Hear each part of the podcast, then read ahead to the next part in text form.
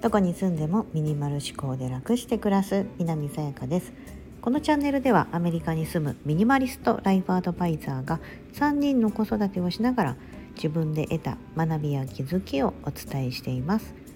今日は100日チャレンジ17日目。片付け3ステップというテーマでお話をしたいと思います。あの私事ですが一応整理収納アドバイザー1級の資格を持っていますのでこと片付けのことに関してはですね一応そのプロとして、うん、あのアドバイザーとしてできる立場にいますので今日はミニマリストのことはもちろんなんですが、まあ、そちらからの観点でちょっとお話ししてみたいなと思います。はい、で、えーと、私がやったのはですね、まあ、洗面所うん、皆さん洗面台下の収納？あのこう洗面ボールがあるじゃないですか。手が洗ったりとか。うちはユニットバスなんでバスルームと洗面台とトイレが一緒くちゃになったこうワンルームがあるんですけどそこの洗面台の下の収納です。最近の洗面台って日本の洗面台ってこう引き出し式になってものすごく収納がやりやすくなってますよね。はいあのー、そういうタイプの方が多いと思うんです。でそう引き出しタイプだったらねあんまりなんだろうなそんなに別に小細工しなくてもなんかうまく入れれると思うんですよ。なんかもうそもそも仕切り的な感じでなんかついてたりしますよね。そしてなんか無駄もなくうちの実家がねあの1回お風呂とかリフォームしたのがえあれ何年前だかな？もう8年ぐらい前なんですけど息子が生まれた時だから8年ぐらい前にその時あの洗面台もだからやり替えたんですけどそのそこからこうあこんなになんかこんな隙間のところもちゃんと収納にしてくれてるんだみたいな。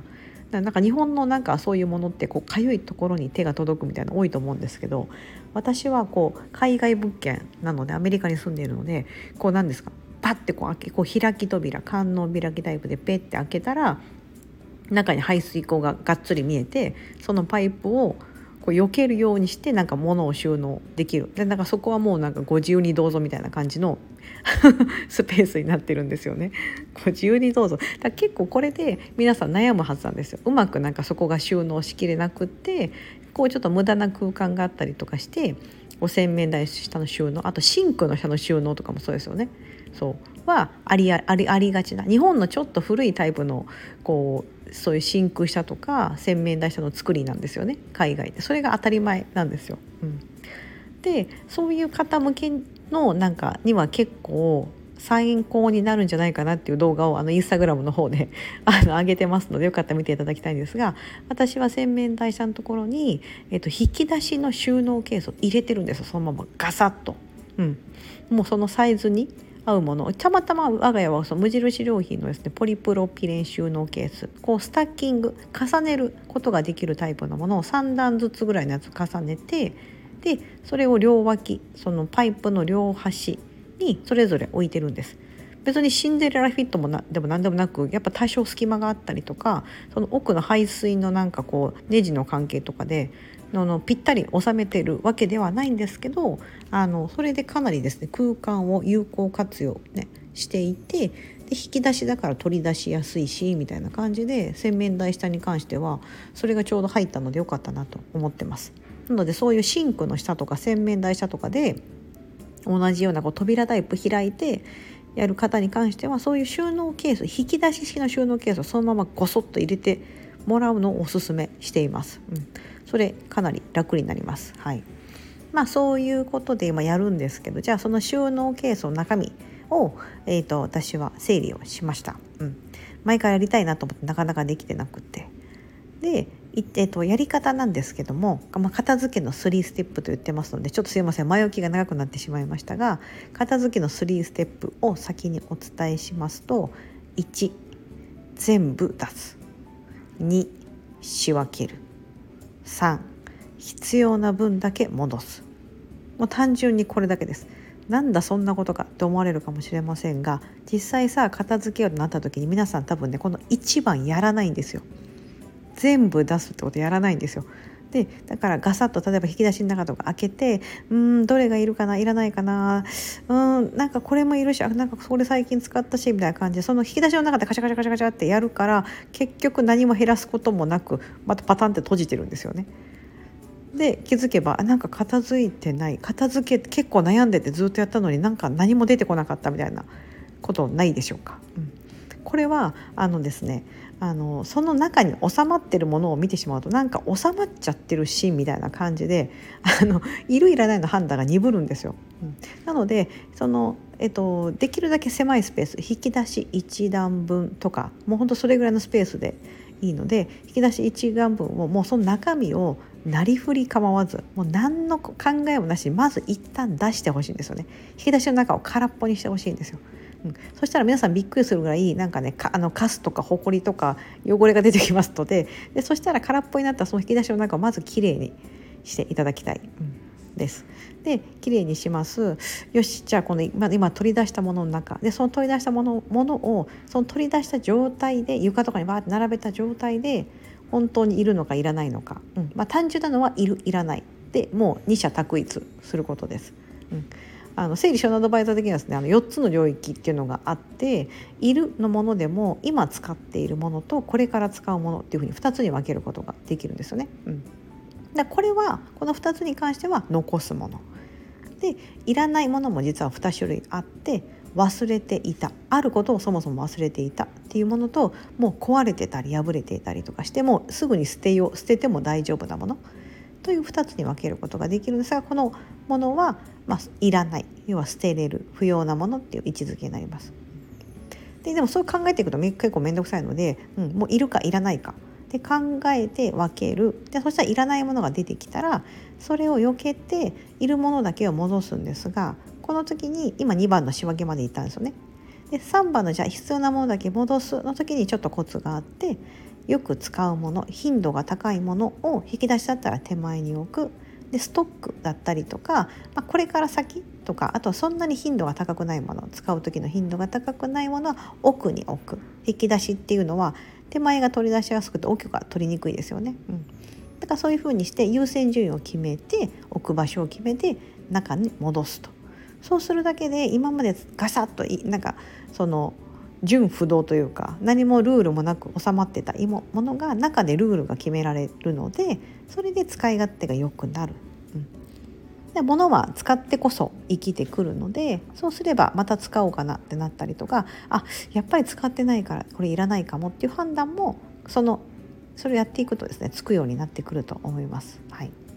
という感じであのできるだけ狭いスペースで1全部出す2仕分ける3本当に必要なものだけ戻す。っていうこのシンプルな3ステップなんですけど意外と皆さん1番でつまずいてるというか1番を知らずに片付けようとするので失敗しちゃうんですよね。はい、そう。だからこれって結構重要なポイントになってきますので、はい、これを今日ねちょっとお伝えしたいなと思って、まあ、それを元にしたこうインスタグラムの方で動画はアップしてるんですけども、はい、皆さんどうでしょうか？片付け。はい、私もこうミニマリストを目指してこの100日チャレンジってやってるんですけど、まあ、基本的には全部こういうステップで一個一個やっていってるんですよね。うん、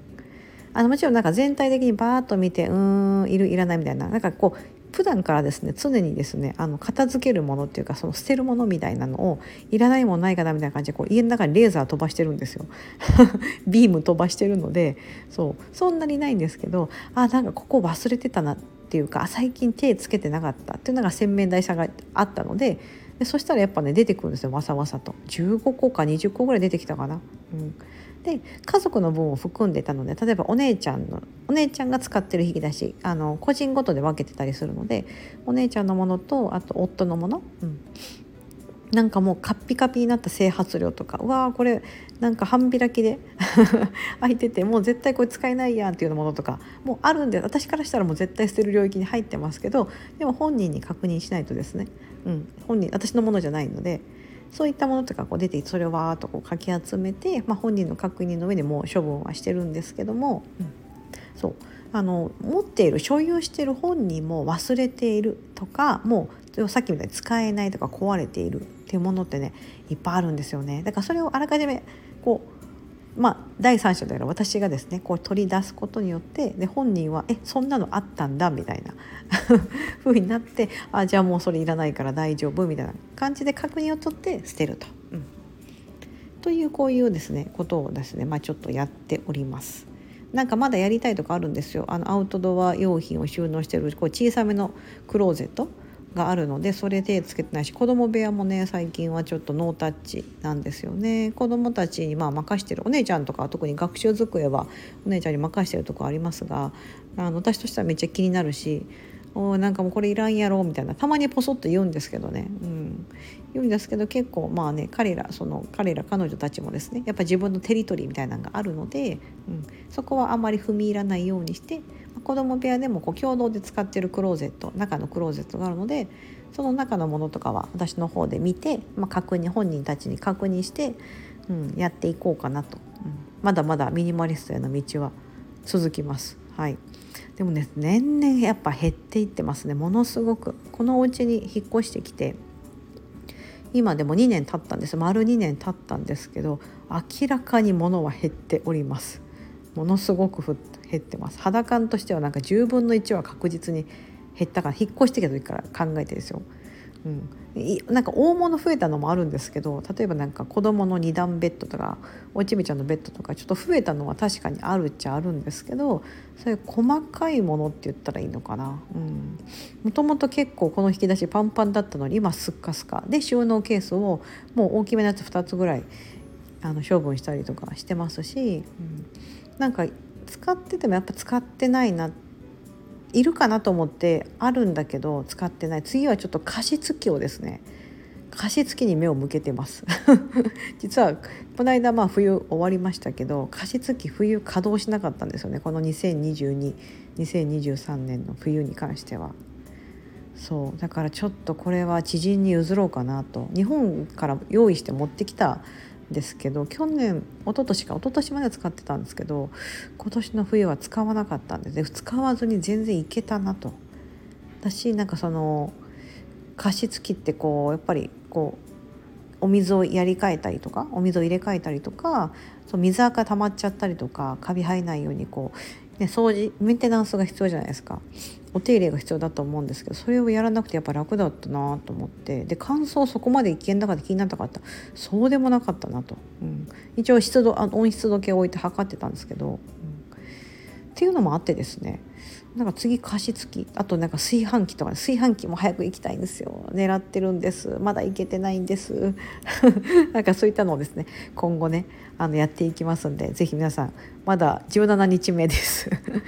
100分の17日なので、はい、まだあとまあ残ってますので80%ぐらいは残ってますので、はい、ちょっと引き続き楽しみに待っていただければと思いますしうん、こんなの持ってますかとか。あのなんか他にインスタの方からちょっとリクエストいただいたりもしてるのでこういう時どういうふうに片付けたり考えたりしてますかみたいなこととかまたお答えしていければと思いますのでもしご要望などあれば、はい、コメント欄にお願いいたします。今日はここまでお聴きいただきありがとうございます。100日チャレンジ17日目片付け3ステップとして1全部出す2仕分ける3必要なものだけ戻す。ということをお伝えしてみました。何か参考になれば幸いです。ではここまでお聴きいただきありがとうございます。素敵な一日をお過ごしください。